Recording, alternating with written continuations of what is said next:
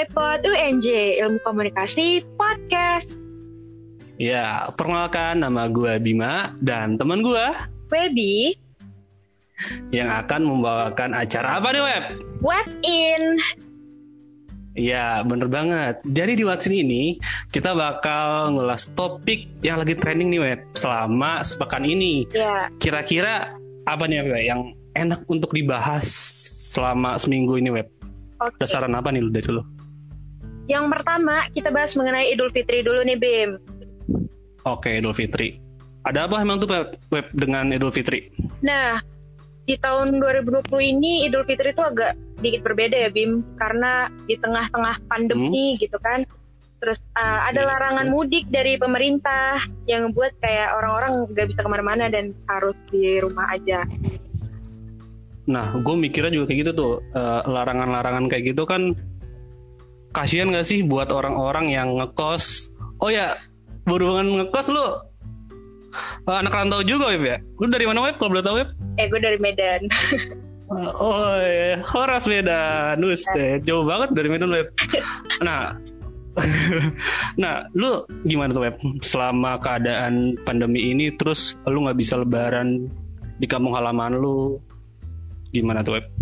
ya pasti sedih ya Bim gitu kan apalagi eh, Hmm.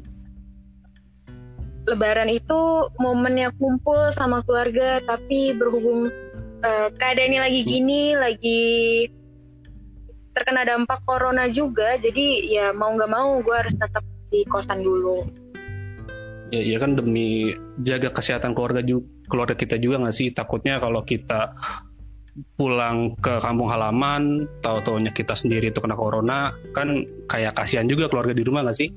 Iya makanya itu itu itu salah satu alasan gue kenapa gue nggak balik ke Medan Bim. Gue juga nggak mau nah nih. ya orang tua gue kayak gue sebagai kayak apa carrier dari corona gue nggak mau gitu kan. Jadi ya udah gue di Jakarta aja dulu. Iya tapi lu gabut nggak sih selama di Jakarta gitu? Kan selama PSBB selama corona ini kita nggak boleh ke mana-mana gitu. Yang biasanya lebaran itu kita sholat id berjamaah terus salam-salaman sama keluarga atau sama saudara. Nah sekarang kita juga nggak bisa ngelakuin itu web. Menurut lu gimana tuh web? Menurut gue sendiri ya sedih juga sih. Maksudnya kan yang harusnya bisa kumpul tadinya gitu nggak bisa kumpul.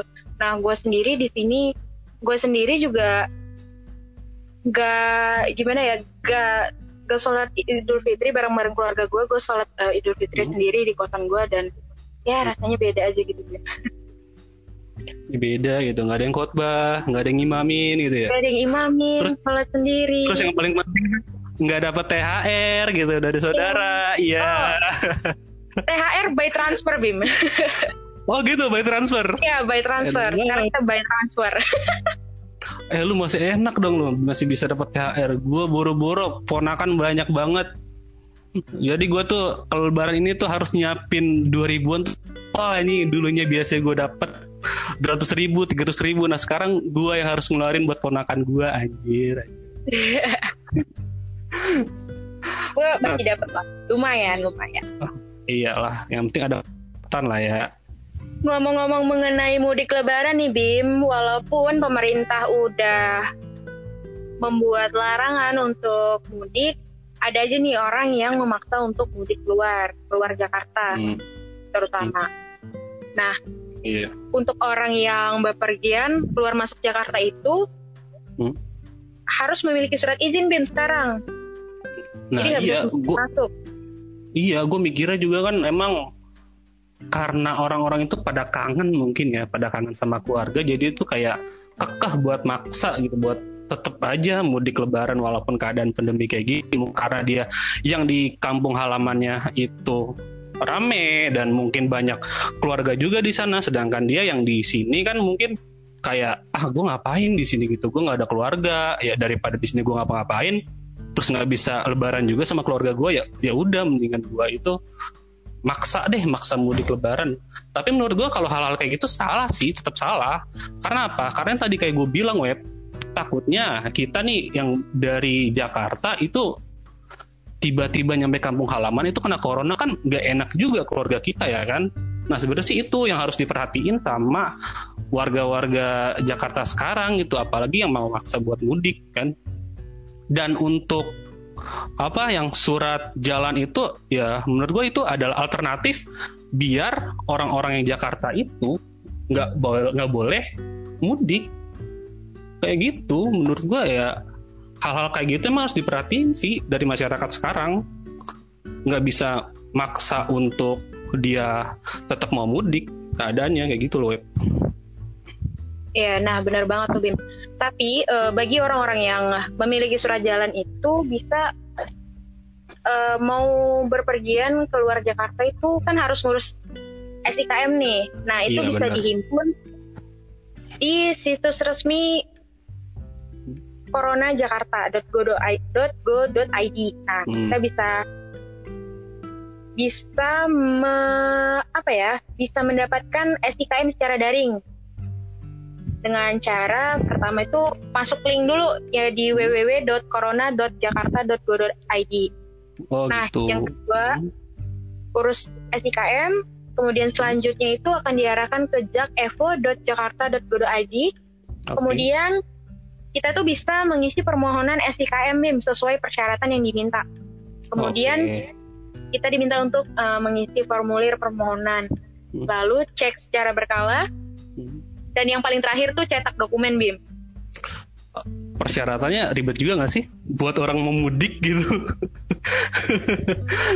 nah, Kalau gue mikir. Nah, nah iya Bim. Jadi uh, persyaratannya sendiri tuh harus ada surat keterangan bekerja bagi para pekerja yang tempat kerjanya itu di luar Jabodetabek itu bagi gitu. yang domisili di Jakarta ya. Ya, ya berarti itu misalkan kalau kalau kayak lu yang nganggur itu kayak nganggur sorry kayak lu yang mahasiswa yang kuliah itu gimana? Ya nggak bisa ya itu ikutin aturan pemerintah aja no mudik. Okay. Kayak gue mudik. Okay. Tapi gue mikirnya itu kan udah dihimbau sama pemerintah itu buat yang mudik itu kena denda nggak sih? Nah kayak masyarakat itu kenapa nggak jerah gitu ya? Kenapa nggak jerah masih tetap maksa gitu buat mudik? Sedangkan tuh udah ada himbauan-himbauan itu web.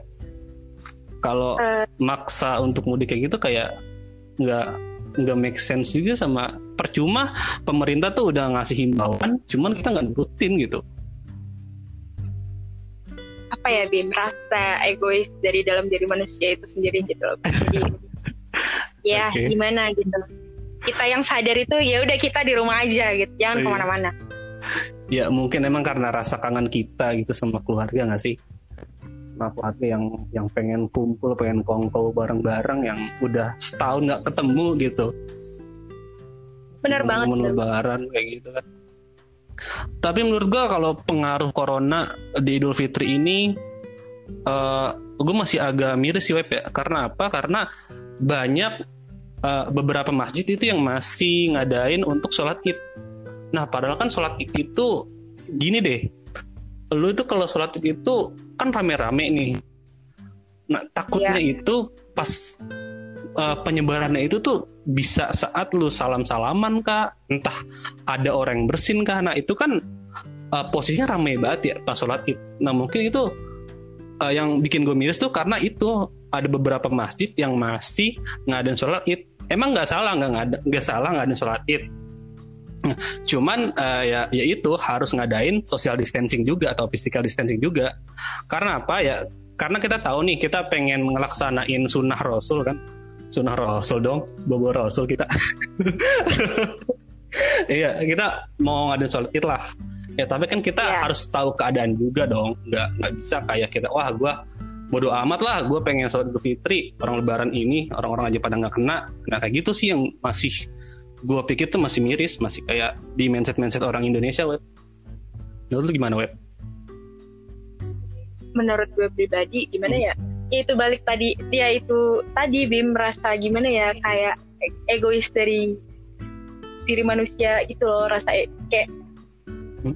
ya udahlah kan ya namanya corona ya paling di pemikiran orang tuh ya udah mati maut segala macam tuh di tangan Tuhan. Mau hmm. kena corona kalau mati ya mati gitu. Paling gitu pemikiran orang. Nah nah ya, gitu, gitu ya or orang nih orangnya udah udah udah tahu takdir kan? Udah tahu takdir bakal mati di tangan Tuhan tapi dia tuh nggak mau ikhtiar gitu ya sama aja bohong. Percuma kalau Iya. nggak mau ikhtiar. Itu. Eh tapi ngomong-ngomong Idul Fitri kemarin tuh sempet viral juga nggak sih yang orang-orang itu salam-salaman make TikTok gitu lu ikut main gituan juga nggak? Gimana? yang salam-salaman make TikTok gitu ya yang bikin video misalnya gue gue dari sini terus salam-salaman ke lo nyambung video kayak gitu lu Oh, bikin gituan juga nggak Gue gak bikin gituan, Bim. seriusan lu anjir serius, serius gue gak bikin kayak gituan. Serius. teman-teman teman-teman gue tuh pada bikin gituan nggak nggak tahu kenapa maksudnya esensi ya, ya mungkin tahu sih apresiasi lebaran juga ada ada effortnya lah yang dilakuin gitu buat nyambut lebaran cuman kata gue anjir nih orang niat-niat banget bikin TikTok sampai nyambungin beberapa video gitu aja Ya, kalau gue sih enggak, karena gue eh, waktu Idul Fitri kemarin lebih ke video call sama keluarga-keluarga gue gitu. Jadi Woi video call nih ya gimana lagi gitu kan, sekarang ya virtual aja lah dulu gitu. Iya, ya, ya itu bener sih buat alternatif juga, buat alternatif kita nggak bisa ketemu ya ngadain eh, pakai media yang ada itu virtual video. Nah, oke kita mungkin bahas Idul Fitri cukup kali ya. Nah, tapi web kira-kira harapan lu buat Idul Fitri ke depannya gimana web? Ya gue harapan gue ya harapan seperti banyak orang lah. Kayak ya semoga Idul Fitri tahun depan bisa ya bisa kumpul lagi sama keluarga. Bener banget. tanpa semoga corona ini cepat hilang gitu. Jadi bisa kumpul terus eh, waktu Idul Fitri tahun depan tuh semoga bisa mudik ya. Amin, terus amin. sholat id lagi Amin bisa ketemu keluarga, bisa dapat THR gitu ya. bisa kembali ke new normal lagi. oke kita masuk ke pembahasan kedua Apa mengenai new normal yang di yang mau dijalankan oleh kita maupun pemerintah Hmm. Iya bener banget. Jadi new normal ini eh, udah mau disahin nggak sih? Udah mau dilakuin, dilaksanain sama presiden kita Jokowi. Nah kan eh, new normal ini setahu gue juga untuk melakukan percepatan penanganan COVID-19 juga kan web. Ya kayak gini kan kita juga nggak bisa gitu terus-terusan eh, COVID-19 terus, sedangkan banyak kebutuhan yang harus dipenuhi, ya kan. Terus dari bidang ekonomi, sosial, kesehatan, mungkin ini kan banyak berdampak juga. Nah mungkin dengan ada new normal ini, menurut gue bakal eh, nyiptain keadaan yang ya udah kayak biasa lagi gitu. ya benar banget Bim apalagi seperti yang sudah diberitakan ya di Kompas itu dilansir dari Kompas Hmm. Organisasi Kesehatan Dunia atau WHO itu sebelumnya itu telah memprediksi kalau pandemi COVID-19 itu bakalan berlangsung lama. Mak- uh, makanya pemerintah itu uh, mempersiapkan Hmm. untuk menyambut fase new normal ini, Bim. Mm-mm. Eh tapi lu percaya nggak sih kalau corona ini bisa nyampe tahun depan web gitu? Tahu-tahu nih lu keluar rumah nih, tahu-tahu udah 2021 gitu. eh gimana ya? Wallahu alam sih Bim. Ya, kayak, kayaknya ya kayaknya bisa sih Bim. ya bisa. Apalagi kalau kita yang nggak kita ki- kalau kita yang nggak mematuhi protokol-protokol yang udah disarani sama pemerintah kan itu ya Itu. tahu sendiri itu bisa menyebar dengan sangat cepat gitu. Nah iya, sekarang juga kan udah ah, jalanan itu udah rame kayak biasa, terus mall-mall udah banyak banget yang belanja orang-orang. Wah udah udah eh, ya ya udah bar-bar semua lah istilahnya kalau orang-orang sekarang bilang kan. Udah rame banget, udah nggak bisa dibendung lagi web. Karena ya itu gue bilang ada kebutuhan harus dipenuhi. Ma- Iya, makanya ya, makanya eh, presiden kita eh, ngejalanin new normal ini tapi menurut tuh kalau new normal kayak gini kan ini anggaplah kita sekarang udah new normal nih kita masuk ke keadaan baru nah kira-kira apa tuh web hal yang pengen lu lakuin gitu. Lu kangen kan nih? Kangen nih nggak nggak aktivitas keluar keluar sebelumnya. Nah anggap aja kita sekarang udah new normal. Apa tuh yang pengen lu lakuin? Kayak liburan sih Bim. Beneran. Liburan. Liburan mana tuh? Liburan iya. Pengen liburan lagi pengen jalan-jalan gitu. Iya soalnya kangen gak sih? Kangen pengen lihat pantai gitu. Pengen kongko di coffee shop gitu. Pengen nonton bioskop. Wah udah kangen sih gue juga. Parah. Pengen jalan-jalan gitu. Eh, tapi lu lu tau nggak uh, eh, negara uh, eh, kabupaten mana aja yang udah pengen ini web ngelaksanain new normal ini jadi kalau gue sempat baca-baca ada empat wilayah nih web yang mau uh-huh. nerapin new normal ini. Yang pertama itu ada di Surabaya, terus di Semarang, Jakarta sama Jawa Barat. Nah tapi kalau dari gue lihat-lihat dari wilayahnya itu, nah empat negara ini tuh adalah empat negara, eh, empat negara, empat wilayah yang penyebaran coronanya itu emang paling banyak gitu. Kayak aneh nggak sih nih masalah nih uh, sumbernya tuh dari sini, dari daerah sebutlah Jakarta dan Jawa Barat. Nah, tapi itu tiba-tiba yep. presiden itu pengen rapin new normal itu pertama kali di Jakarta sama Jawa. Menurut lu gimana tuh, Web? Kalau menurut gue sendiri nih, Bim, menurut opini hmm. gue ya siap gak siap sih ya kita harus mempersiapkan diri juga buat normal ini karena uh, sudah banyak kayak maksudnya kita bilang kayak orang-orang juga gak kerja dan gak digaji terus ada yang di PHK juga hmm. beberapa beberapa banyak deh yang di PHK ada yang usahanya bangkrut dan segala macem apalagi Bener. di orang-orang pelaku bisnis ya terutama BIM itu Bener. terdampak banget jadi kalau hmm. menurut gue ya siap gak siap kita harus siap gitu buat new normal ini hmm. karena gak mungkin kan kayak sendi kehidupan kita di sekian lama kan gak mungkin hmm kalau dikunci sekian lama kan seluruh aspek kehidupan kita juga baik aspek kehidupan sosial dan lain-lain itu berat gitu bagi Indonesia sendiri. Iya benar. Gue juga mikirnya uh, kenapa nih normal ini mau diterapin awal-awal itu di Jakarta sama Jawa Barat. Karena ya itu mungkin para pengusaha, para yang punya bisnis itu emang sumbernya itu dari kawasan Jakarta sama Jawa Barat tersebut? Apa ya? Ya ya ben, itulah. Jakarta sama Jawa Barat ini kan kayak pusatnya ekonomi kan? Kalau pusat pusatnya aja udah mati gimana buat daerah-daerah yang lain? Takutnya berdampak. Nah mungkin ini ada sisi positifnya juga gitu buat pemerintah nerapinya di kawasan Jakarta sama Jawa Barat ini. Tapi menurut gua uh, apa ya sekarang ini masih kurang efektif sih untuk menerapin ke keadaan new normal. Karena ya tahu sendiri sekarang kita juga masih banyak banget kan uh, orang-orang yang masih terdampak coronavirus. Ya udah udah hampir puluhan puluhan ribu kalau tak kali. Dan mungkin sehari itu bisa kena sampai 700 ribu orang. Itu kan kayak kalau kita ngalamin normal di kawasan tersebut takutnya blank gitu. Tahu-tahu banyak yang kena corona kayak di Amerika Serikat. Takutnya kayak gitu nggak nggak bisa terbendung lagi. Cuman ya itu kembali lagi untuk uh, pusat ekonomi web. Kayak gitu sih web. Makanya ini normal diterapinnya mau di Jakarta sama di Jawa Barat. Tuh. Terus nih Bim, so, uh, mengenai new normal juga, jadi ada sederet aturan nih buat mall, kafe, sampai spa gitu.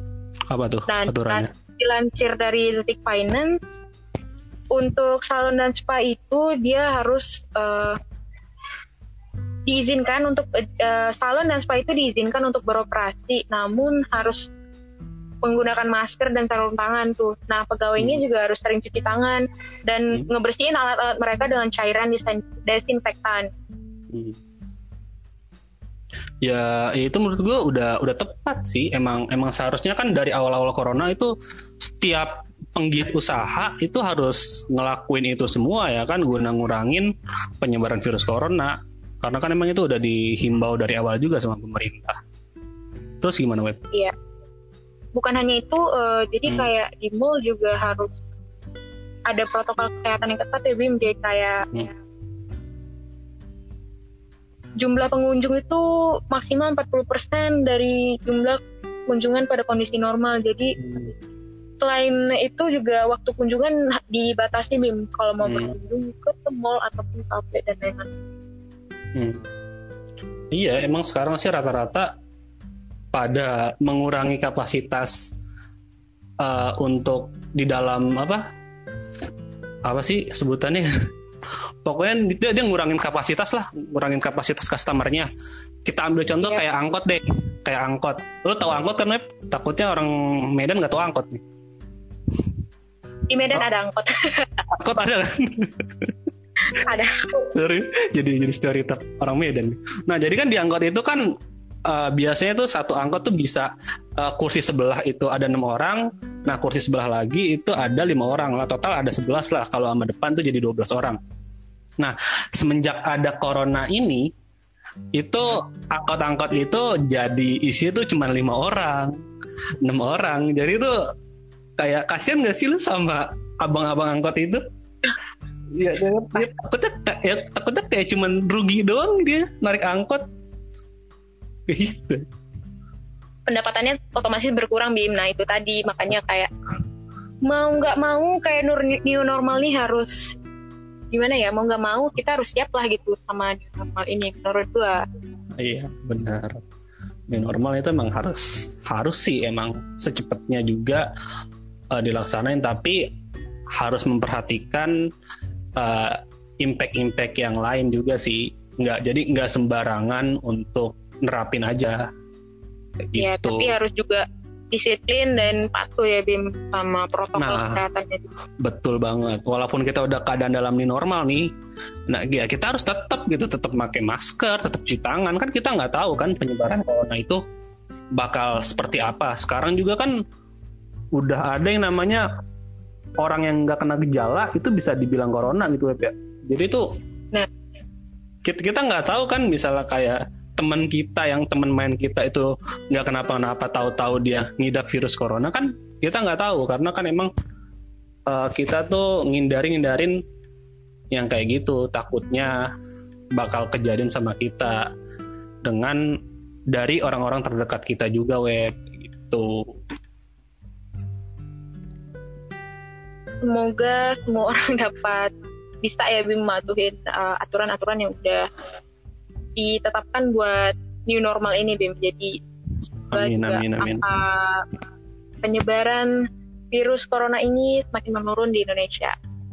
Iya, amin. Ya gue juga juga ngarapnya sih ya semoga cepet hilang lah web. Ya gimana ya? Gimana sih orang uh, yang rumahnya itu di pinggir jalan terus sekarang itu di, diusir-usirin gitu sama pol pp terus orang yang jualan nggak boleh. Ya kan dia kan mau dapat duit dari mana? Ya kan kita dia itu pedagang yang sehari harinya itu ya ya udah dapat duit itu dari dagang gitu. Misalkan hari ini dia bisa makan kan besok kita nggak tahu dia itu bisa makan apa enggak ya gua harapnya sih corona ini corona ini bisa cepat hilang dan kalau bisa sih ada vaksinnya gitu iya semoga vaksinnya juga cepat ketemu ya Bim. Iya amin. Oke kita lanjut ke berita selanjutnya Bim. Ke pembahasan selanjutnya yaitu mengenai yang baru-baru ini aja terjadi nih Bim. Mengenai iya, rasisme yang ada di Amerika. Okay. yang terjadi pada George Floyd yang George Floyd ini dia mendapatkan perlakuan rasisme oleh polisi di Amerika Serikat. Nah, jadi hmm. George Floyd ini lehernya ditindih oleh lutut polisi yang berkulit putih di Minneapolis dan hmm. Floyd itu dituduh melakukan transaksi uang palsu dan ia langsung hmm. diamankan polisi. Nah, kalau dari pandangan gue sih, uh, kenapa si George Floyd ini bisa dilakukan kayak gitu? Karena pertama kan, uh, dia ini ngelakuin penggelapan uang melakukan penggelapan uang di di negara Minpolis itu. Dan terus dia ini pas dikejar-kejar polisi web uh, berita dari polisi sih uh, ngat berpendapat bahwa si Floyd ini dia tuh ngelakuin perlawanan ngelakuin perlawanan pada polisi sehingga polisi itu mau nggak mau dia harus ya, ya itu tadi yang lu bilang nginjek lehernya nggak nginjek sih uh, neken lehernya pakai lutut dan alhasil dia meninggal. Kayak gitu.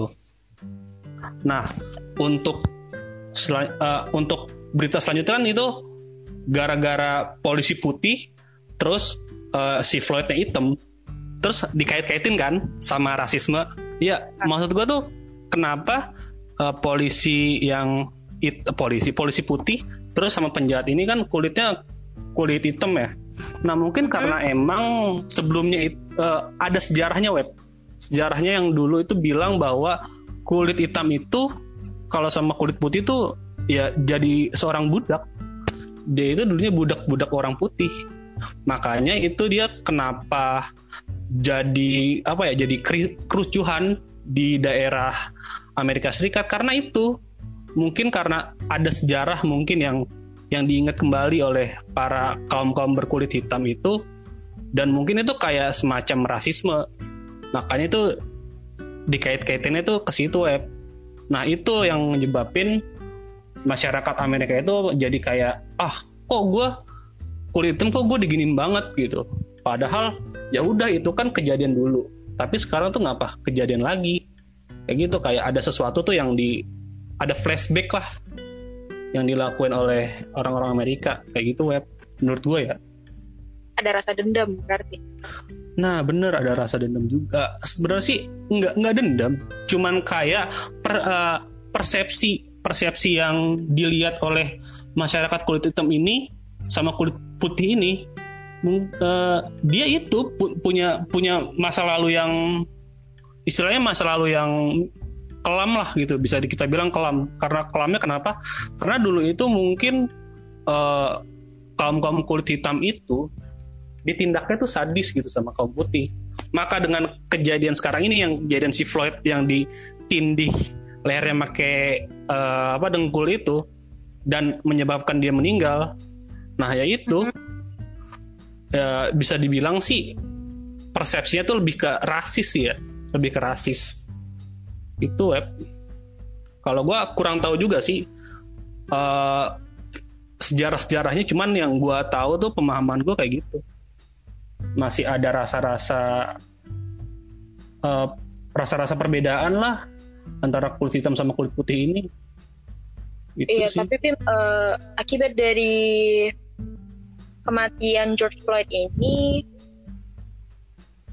orang-orang di Amerika Serikat itu pada demo Bim. Jadi gak cuma di Minneapolis, tapi juga ada di Atlanta, terus ada di Detroit dan Denver, kemudian di Houston, Louisville, New York City, kemudian San Jose, dan itu yang San Jose. Nah, nah itu yang gue bilang.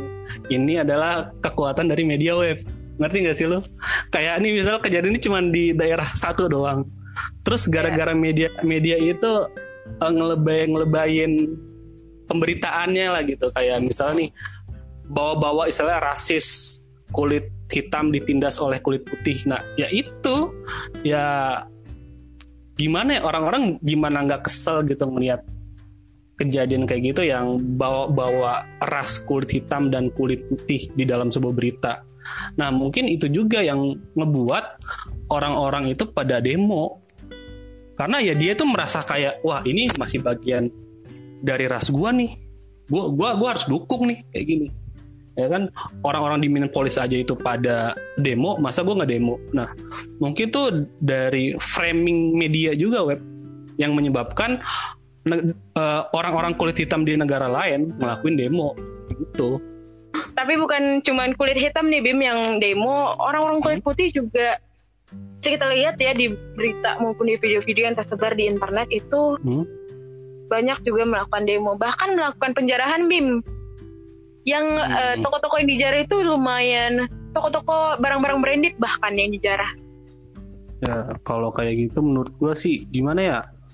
udah susah sih web kalau udah ngomongin masalah ras kayak gitu karena udah kayak singgung-singgungan lah takutnya kayak udah udah udah masalah batin sih itu kalau menurut gue karena udah apa udah udah ngebawa sejarah dan ya masa lalunya itu keinget lagi karena kejadian si Floyd ini dan untuk penjarahan kayak gitu kata gue gimana ya hmm, menurut gue masyarakat US itu nggak nggak nggak perlu manfaatin keadaan jadi kan kalau kayak gitu istilahnya kayak manfaatin keadaan gak sih Iya benar. Wah ini lah, lagi pada rusuh nih. Gua gue mau anarkis ah. Gue pengen bakar ban, gue bakar mobil, terus gue jarah-jarahin uh, toko-toko branded gitu. Ya kalau kata gue, ya orang-orang kayak gitu manfaatin keadaan web. Mungkin kayak nih, misalkan gue sama lu berantem, nah, kan? Mhm. Terus terus gue rusuh nih di, di kelas, di kelas. Nah terus ada ada tas ada tas sama handphone lu dah ada handphone sama handphone gua. Nah tahu-tahu nih ada orang ketiga nih, ada orang ketiga datang. Nah kan kita nih lagi lagi berantem kan, lagi berantem fokus berantem lah gitu. Yap. Tahu-tahu nih tahu-tahu nih orang ketiga ini ngambil handphone kita. Kayak Iya. gitu ngerti nggak? Ambil Nah, jadi keuntungan di dalam kesempitan. Nah, iya, dia itu jadi ngambil keuntungan dalam kesempitan. Itu yang yang gue bilang pada kalau menurut gue nih orang-orang yang ngelakuin penjarahan itu mungkin kayak nggak ada nggak ada itu nggak ada hubungan sama sekali. Bukan nggak ada hubungan sama sekali, mungkin kagak ada eh, sangkut paut jelasnya lah. Dia tapi karena dia ngeliat keadaan, wah ini nih enak nih, lagi rusuh, Tuh, itu. ya kan? Lagi lagi banyak ribut kaum putih kaum hitam ya udah. Kayak ini kalau gua ngejarah enak nih. Kayak gitu pikirannya tuh kayak gitu gue gue yakin sih. Kenapa orang-orang itu nonton penjarahan? Tapi penjarahan ini kayak eh di tahun 98 cuman beda keadaan aja. Kalau tahun 98 Iya. kan karena krisis moneter dan Iya. mesti tidak percaya pada pemerintah tapi Hmm. kalau untuk sekarang ini di Amerika Serikat Hmm.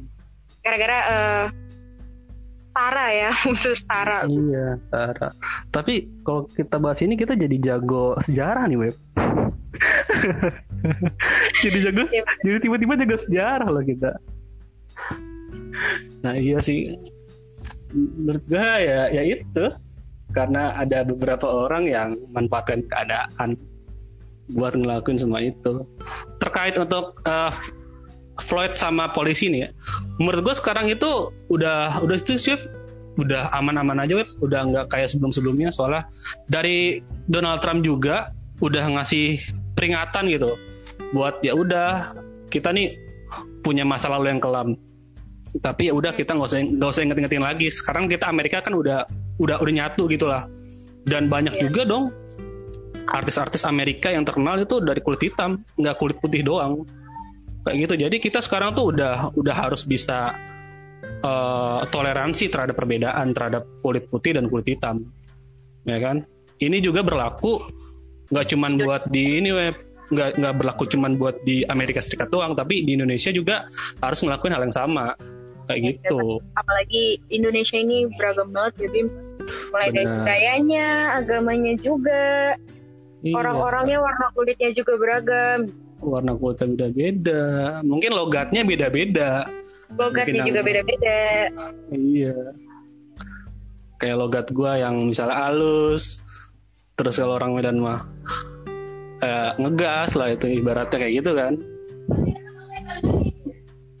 Semoga kerusuhan ini udah berlangsung lama ya Bim ya amin amin Dan- amin. karena banyak juga yang dirugiin kan bukan hanya bukan cuma eh rugi secara materi gitu kan tapi rugi secara ini juga. Apalagi di sekarang nih tengah-tengah corona juga kan Bim.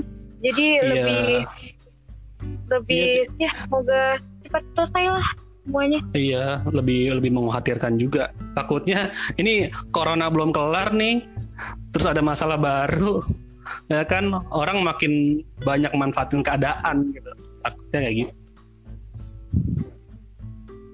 Ya udah sih, menurut menurut gua ya kalau kayak gitu kita doain yang terbaik aja buat eh, Amerika Serikat dan buat Indonesia juga yang terpenting semoga masalah-masalah yang kayak gitu itu ya udahlah nggak nggak usah dibesar-besarkan dan terutama media media juga nggak perlulah nge-framing media itu yang sehingga em, membuat orang-orang itu kayak kesel gitu ngeliatnya.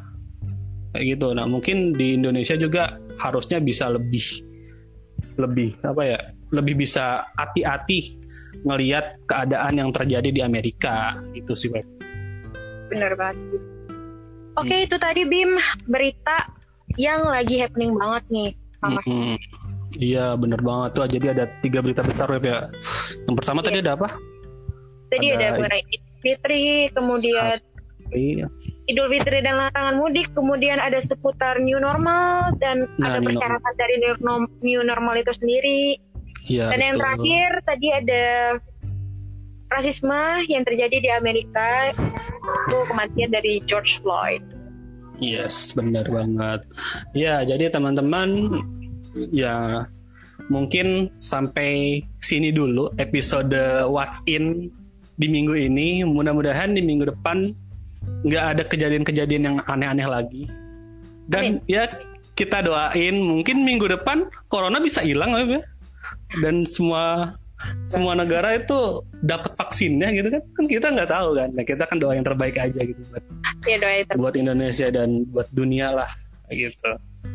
Oke web nih thank you banget nih web udah sharing sharing seputar hal-hal trending yang terjadi di dunia ini aja yang Tapi kita nggak berhenti sampai sini aja Bim karena bakal ya. ada episode-episode yang lainnya nah, di Wasin. Jadi stay tune aja kita itu bakal hadir di podcast hmm. Di ilmu komunikasi podcast UNJ di hari Senin ya Bim di jam ya, berapa benar, tuh? Kalau untuk tayangnya nih kita jam 8 web. Jadi untuk para mahasiswa UNJ atau mahasiswa ikom deh bisa nonton bisa denger iPod UNJ ini terutama di acara Watkin itu pada jam 8 web gitu. Nah, mungkin gue juga pengen ngasih tahu nih untuk teman-teman yang belum tahu atau pengen kepoin tentang iPod UNJ bisa langsung aja ngeliat Instagram kita. Apa web Instagramnya? At iPod UNJ. Bener, iPod UNJ. Jadi di situ banyak banget keterangan-keterangan tentang informasi program, pembicaranya siapa, Benar terus jadwalnya kapan, itu udah tercantum di sana. Jadi pantau terus dong Instagram kita. Oke web, mungkin ya, kita follow. Iya benar, jangan lupa di follow. Atau pengen follow kita kali web? Pada kangen mungkin. Iya follow kita di @websalsabila underscore dan at di @bimatara at bimatara Oke teman-teman, kita akhir aja episode Wasin pada hari ini. Gua Bima dan rekan gua. Webi. Bye. Bye.